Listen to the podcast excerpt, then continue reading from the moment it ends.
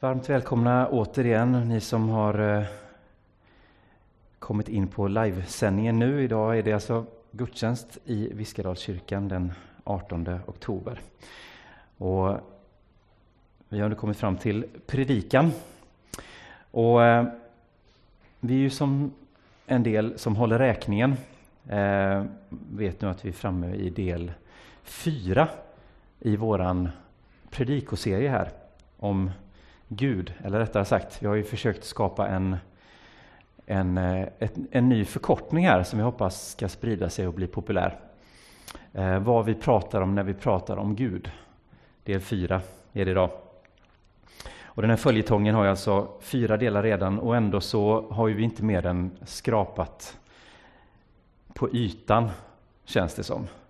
Vi pratar om någonting som vi inte riktigt har ord för. Så det hela det här försöket att, att prata om, om Gud är ju i sig ett ganska tafatt försök och vi får ta det för vad det är. Vi använder de redskap vi har, hur bristfälliga de än må vara.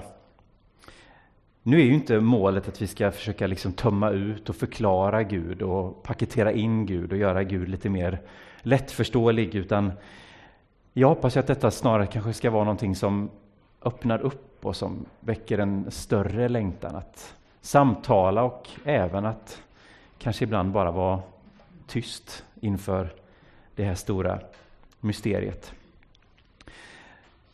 Och ni som varit med från början eh, eller som kanske har lyssnat i kapp i efterhand i vad vi har pratat om så har ju en av de grundläggande sakerna vi har pratat om är hur vi använder vårt språk som metaforer. Vi använder det som en typ av vägskyltar eller som pek, vägvisare som pekar mot någonting större än vad det är. Det vi pratar om, det är ju ett mysterium. Vi återkommer till det här ordet. Jag känner att om det är någonting som, av det som vi har pratat om under den här serien som stannar kvar, så kanske detta är det viktigaste. Att mysterium, det är inte det som är ofattbart det som inte går att nå fram till, utan mysteriet är det som är oändligt fattbart. Hängde ni med på den lilla vändningen? Det är inte det som är ofattbart, utan det är som är oändligt fattbart. Eller inte oförståeligt, utan oändligt förståeligt. Det vill säga, det finns alltid mer att upptäcka, alltid mer att utforska. Mysteriet är inte som lösningen i en deckarroman där vi kommer till slutet och så har vi Eh, detektiven som i slutet rekonstruerar brottet och med hjälp av sin slutledningsförmåga avslöjar gärningsmannen och så har vi fått allting förklarat för oss och så är det inget mysterium längre. Det är inte som lösningen på ett matematikproblem där vi har liksom försökt få alla bitarna att passa ihop och sen har vi löst det. Eller som när man lägger dit sista pusselbiten och ser hela bilden och så är det klart sen. Så har vi löst mysteriet. Jag tänker att det är mer det som den här bilden känner en del av er igen kanske. Vi tittar på en bild när Lucy Pevensey går in i garderoben uppe på vinden. Och vi tänker att där inne hittar vi bara unkna pälskappor men istället hittar vi en helt ny, främmande, fantastisk värld att utforska. Och jag tänker att det är på det sättet med mysteriet. Men vi älskar ju säkerhet och att veta. Och framförallt kanske att tro oss veta. Den brittiske matematikern och filosofen Bertrand Russell sa det kanske allra bäst. Han sa det fundamentala problemet i den moderna världen är att de dumma är tvärsäkra och de intelligenta är fulla av tvivel. Nu säger jag inte att vi är dumma här, men ibland så så är det ju så kanske att vi är tvärsäkra på vår sak. Allting är svartvitt. Men jag tror att ju mer man utforskar det här mysteriet så inser man att nej, jag vet inte så mycket egentligen. Det finns så mycket mer att upptäcka. Vi, det enda vi blir säkra på är vår egen osäkerhet. Ju mer vi vet, desto mer inser vi hur lite vi vet. Mysteriet har en förmåga att ödmjuka, det har en förmåga att öppna upp våra trånga hjärtan och trånga sinnen. Idag ska vi prata om den tredje delen i treenigheten, Anden. Och här känns det extra viktigt att angeläget att vi utgår från de här inledande tankarna. För om det är någon av treenighetens tre personer eller uttryck om du hellre vill använda den termen som är svårast att kanske definiera och få liksom grepp om, att bildligt tala liksom fånga, så är det väl kanske anden. Jag tänker att det bästa vi kan göra för att försöka skissa en, en bild lite grann av vem eller vad anden är, det är att börja i den bibliska uppenbarelsen. Hoppas det är okej okay för er alla, ta vår utgångspunkt där. Många kristna i allmänhet, kanske vi som är pingstvänner eller karismatiker i synnerhet, tänker kanske att anden mer eller mindre föds någonstans i Apostlagärningarna 2. Men det vore att missta sig, för vi möter ju anden redan i de första verserna i första Mosebok. I skapelseögonblicket så ser vi att, läser vi hur anden svävade över vattnet. Och vattnet är en bild på kaosmakterna och oordningen, på mörkret, på det, på det som inte är liksom, ja, på kaoset helt enkelt. Ehm, och där är anden med och skapar ordning och skapar någonting ur ingenting. Ex nihilo pratar man om att Gud skapar ur ingenting. Vi ska inte göra någon jättedjupdykning, vi kommer bara liksom eh, kort eh, titta lite överskådligt vad Gamla Testamentet säger om Anden. Men om någon vill förkovra sig i det så finns det gott om eh, kloka människor som har gjort studier kring hur Anden beskrivs och gestaltas på detta, på detta sättet. Um, ordet för ande i Gamla Testamentet, det vanligaste ordet för ande, eller det som ja, används allra mest, det är ruach. När vi skriver med latinska bokstäver skriver vi R-U-A-H. Men sista eh, bokstaven, då, H, är ett, ett ske-ljud, så ruach. Så om ni vill glänsa lite med era hebreiska kunskaper, så även om kanske uttalet lämnar lite att önska, så något i den stilen, ruach. Det är ett ord som översättare av Gamla Testamentet har haft lite svårt att greppa eftersom precis samma ord används omväxlande för att prata om ande, att prata om vind och att prata om andetag. Vi finner ordet 378 gånger i Gamla Testamentet. Det är vanligare förekommande än shalom till exempel. Eller förbund, som vi tänker att ja, förbund är det enda som pratas om i Gamla Testamentet nästan. Men ande är ett ord som används oftare. Och översättare har alltså känt sig tvingade att försöka gissa sig till beroende på sammanhanget. Vad är det för betydelse? Vad menar de egentligen med ruach i just det här sammanhanget? Vi har till exempel när människan skapas och Gud blåser in livsande i näsan. Då blåser Gud in ruach i näsan på, om, om människan får liv. När Gud delar på Röda havet så är det ruach, vinden, som delar på havet. När Israels folk är ute och vandrar i öknen och det kommer en vind och blåser in och folket från, får vaktlar som faller ner från himlen, då är det ruach som blåser in med de här vaktlarna. Och sen har vi Guds ande som också är ruach. Så det är alltså samma ord och det finns ingenting som talar om att ja, här är det ruach på det sättet och här är det ruach på det sättet. Och språkforskare har haft lite svårt att veta lite vad man ska göra med det här ordet. Är det ande med litet a? Är det vind? Är det andedräkt? Vad ska vi, vad ska vi, hur ska vi översätta detta? Är det ande med stort a som är Guds ande?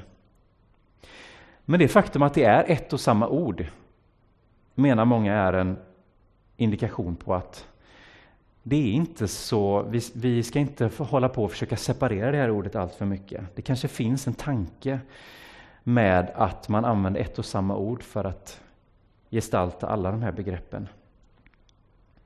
Det kanske är så att det är olika aspekter på en och samma sak. Det skulle i så fall innebära att ni läser om vinden som blåser över vattnet där och livsanden i människans näsa, om Guds ande som verkar. Så skulle alltså Guds ande vara aktiv på en hel massa platser och inte bara låst till speciella företeelser när en profet säger någonting med, med Guds andes kraft. Utan när vi läser om hur hantverkare i Israel får, har fått, liksom med, med Guds andes hjälp, har fått anden att skapa konst och skapa skönhet, så är det också Guds ande som är verksam.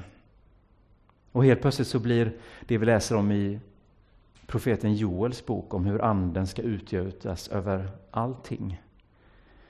Då är helt plötsligt anden så mycket vidare och så mycket bredare och så mycket mer aktiv även utanför där vi kanske tänker oss att vi ska möta Anden.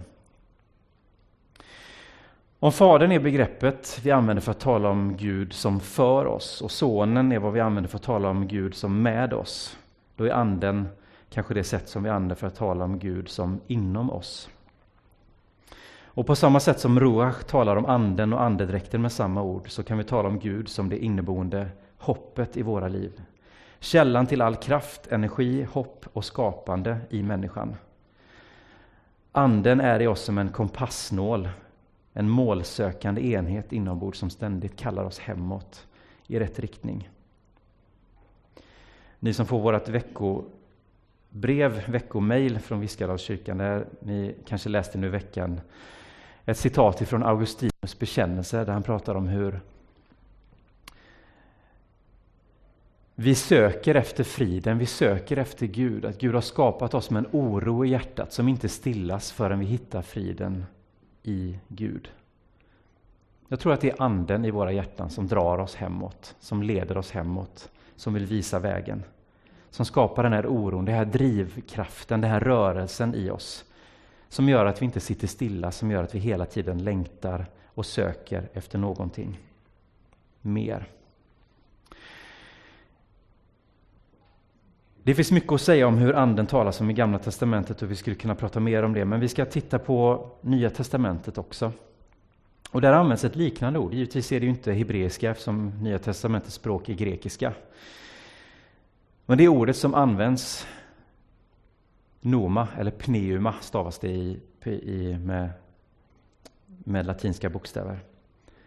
Även här är det ett ord som betyder både vind och ande. Jämför med ordet pneumatik eller en pneumatisk borr. Det är alltså ett verktyg eller någonting som används där, där luftkraft används för att driva någonting i ordet pneumatik. Så där har vi det till exempel, en pneumatisk borr.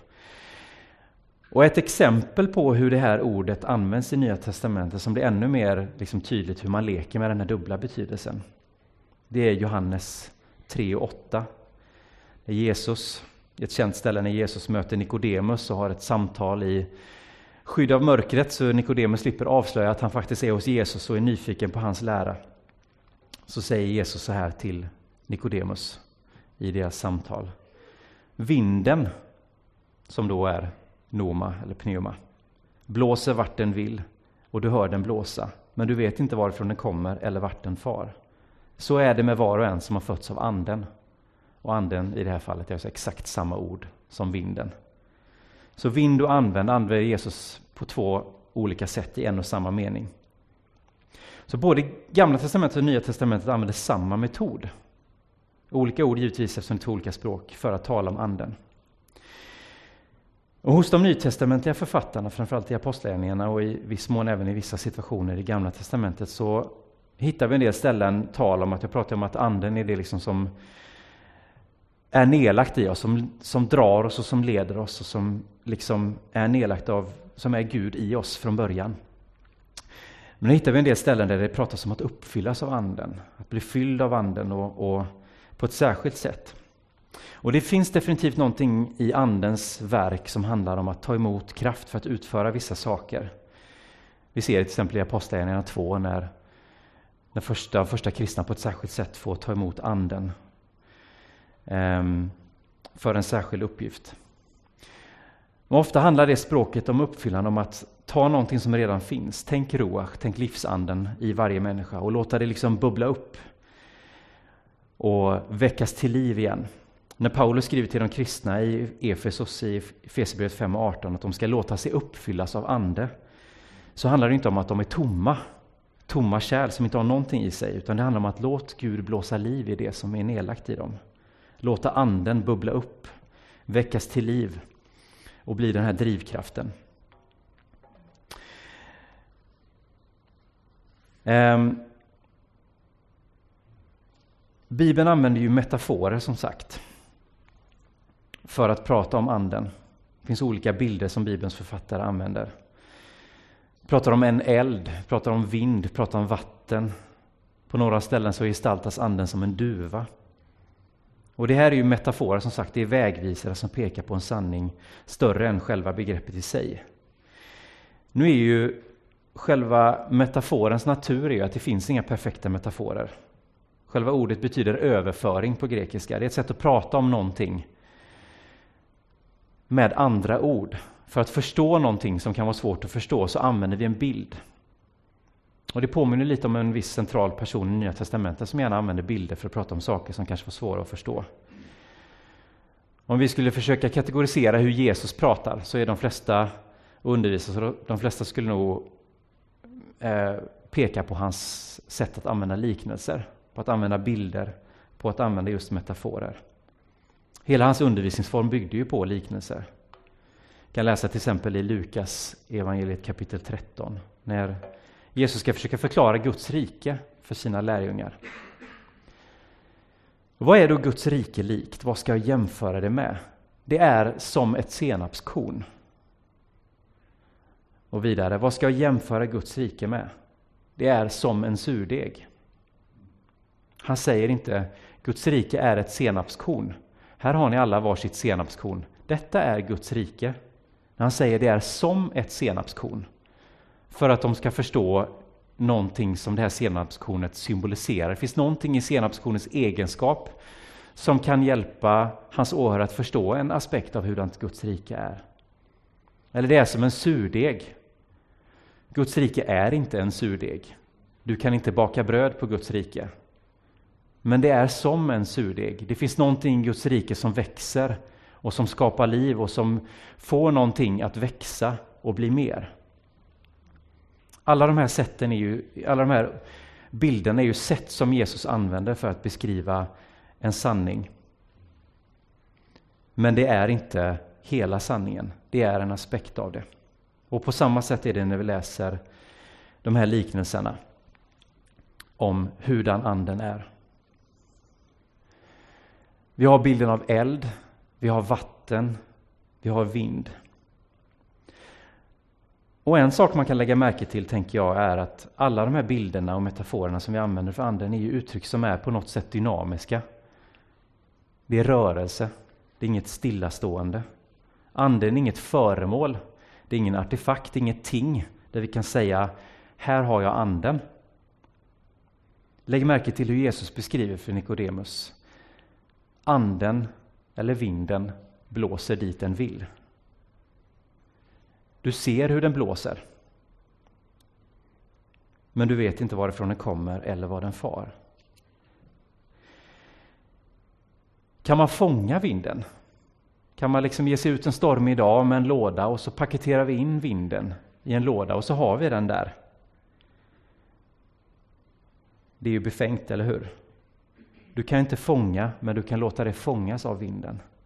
Du kan hissa seglen och låta den dra med dig i sitt flöde, men du styr inte vart den är på väg. Den låter sig inte styras. Eller vatten i ett rikt och ständigt flöde. Jesus talar om det levande vattnet, om inre källor som flödar. Han pratar inte om kärl med vatten. Paketera det hellre på flaskor och skruva på locket. Det är källor. Och ibland kanske vi försöker bygga fördämningar för anden. Vi vill kontrollera den. Vi vill gärna placera anden och, och liksom låta den styra i vissa domäner i livet. Vi har anden, kanske vi säger. Men anden låter sig inte kontrolleras. Vatten hittar alltid en väg. Vatten söker sig alltid till den lägsta punkten. Den hittar alltid en väg fram. Anden beskrivs också som eld. Eld som flammar, som värmer, som bränner, som bränner bort, som smälter samman. Det finns hela tiden en rörelse i alla de här bilderna av anden. Det är inget statiskt, det är hela tiden dynamiskt. Och i treenigheten så är anden själva relationen mellan fader och son. I de urgamla trosbekännelserna så läser vi hur Fadern ger anden till sonen och sonen ger anden till fadern. Det är ett ständigt flöde. Det är en ständig relation. Det är själva personifieringen, anden, av det eviga flödet av kärlek inom Gud själv, som vi talat om de tidigare söndagarna. Det är den här dynamiska kraften ur vilken skapelse och kärlek flödar. En ständigt framåtgående och en ständigt inkluderande rörelse.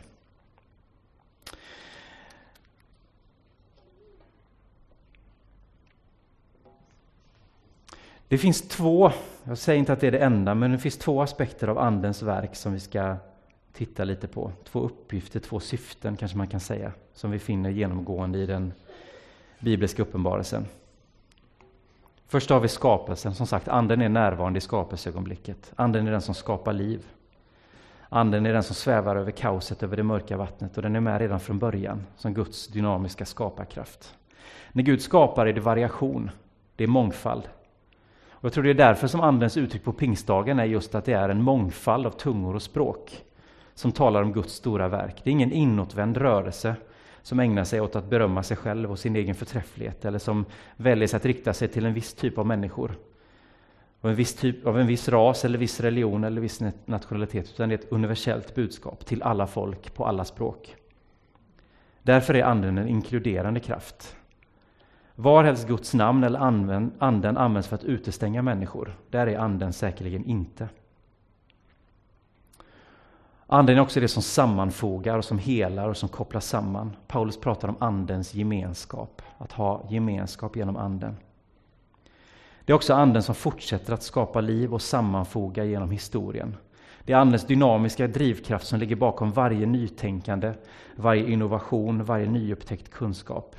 Varje ny form av kreativitet, av konst, musik, skönhet, litteratur, uppfinningsrikedom. Varje kamp för rättvisa, jämlikhet, varje kamp mot rasism, hat, förföljelse, varje strävan att inkludera istället för att exkludera. Allt det är Andens verk. Vår uppgift, det är, för att citera den brittiske missionären och missiologen Leslie Newbegin, Kyrkan är ett vittnesbörd i den utsträckning som den lydigt följer dit Anden leder. Anden är den som redan är verksam i världen. Kyrkan kan endast vara en uppmärksam tjänare och medhjälpare. Anden är redan verksam i varje gott verk i skapelsen. Varhelst människor vaknar upp till nytt hopp och ny skaparkraft är Anden där. Vi går miste om så mycket om vi tror att Anden bara handlar om några få övernaturliga uttryck i vissa sammanhang. Anden är också den som ger kraft att orka vidare. Anden är den som ger kraft att återhämta sig, att hoppas, att försöka igen på nytt. Vår uppgift är att se detta, iaktta det, identifiera det, att engagera oss i det. Att vara uppmärksamma tjänare och medhjälpare, som Newbegin sa. Att bli kompanjoner med Gud i Andens stora framåtmarsch i historien. Då kan vi vara en försmak av himlen Anden är inte bara det som leder oss som enskilda, tvärtom är det framförallt en kraft från Gud som leder historien framåt och hemåt till Gud. Anden är den som röjer väg, den som rätar ut stigarna, den som planar ut höjderna och fyller igen djupen. Och därför kan vi även i tider av oro känna hopp, när tillvaron krackelerar, därför vi vet att Anden verkar i de här sprickorna, i det trasiga. Anden är den som skapar liv och fyller igen tomrummen. Anden är inte primärt en gåva till individer, eller för att citera den engelske biskopen och teologen N.T. Wright. Gud gav inte anden till folk för att låta dem uppleva den andliga motsvarigheten till en dag på Alton Towers. Alton Towers är ungefär motsvarigheten till Liseberg.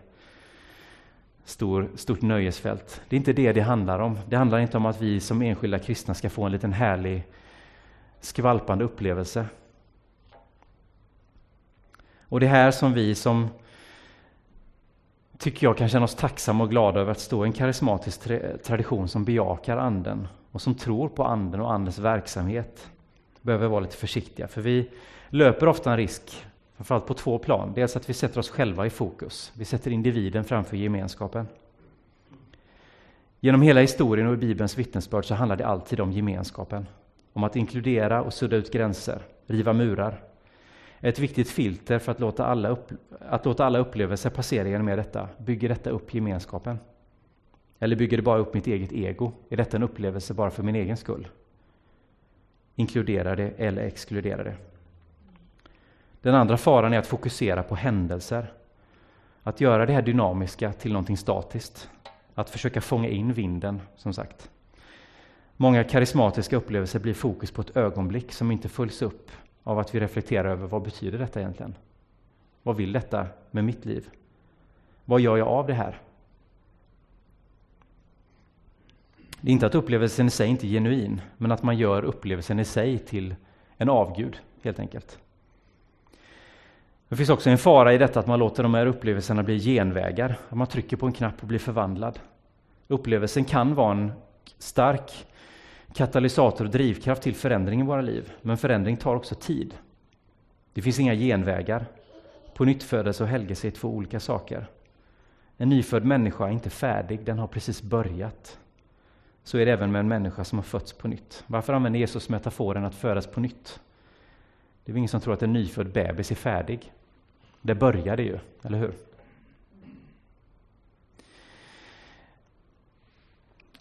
Om det är någonting som det här gammaltestamentliga beskrivningen av anden som det här andetaget, ruach, kan lära oss idag, så är det kanske att lära oss att andas på nytt. Att ta ett djupt andetag och verkligen känna livet inombords. Och att låta anden flöda ut ur oss i sanning och integritet. När det gör det, då är vi andens folk. Vi är inte andens folk i våra flashiga och glittriga uttryck. Det är inte det som gör oss till andens folk, utan det är förmågan att lyssna in och känna igen Guds rörelse i våra egna liv och i världen och att följa den. Amen.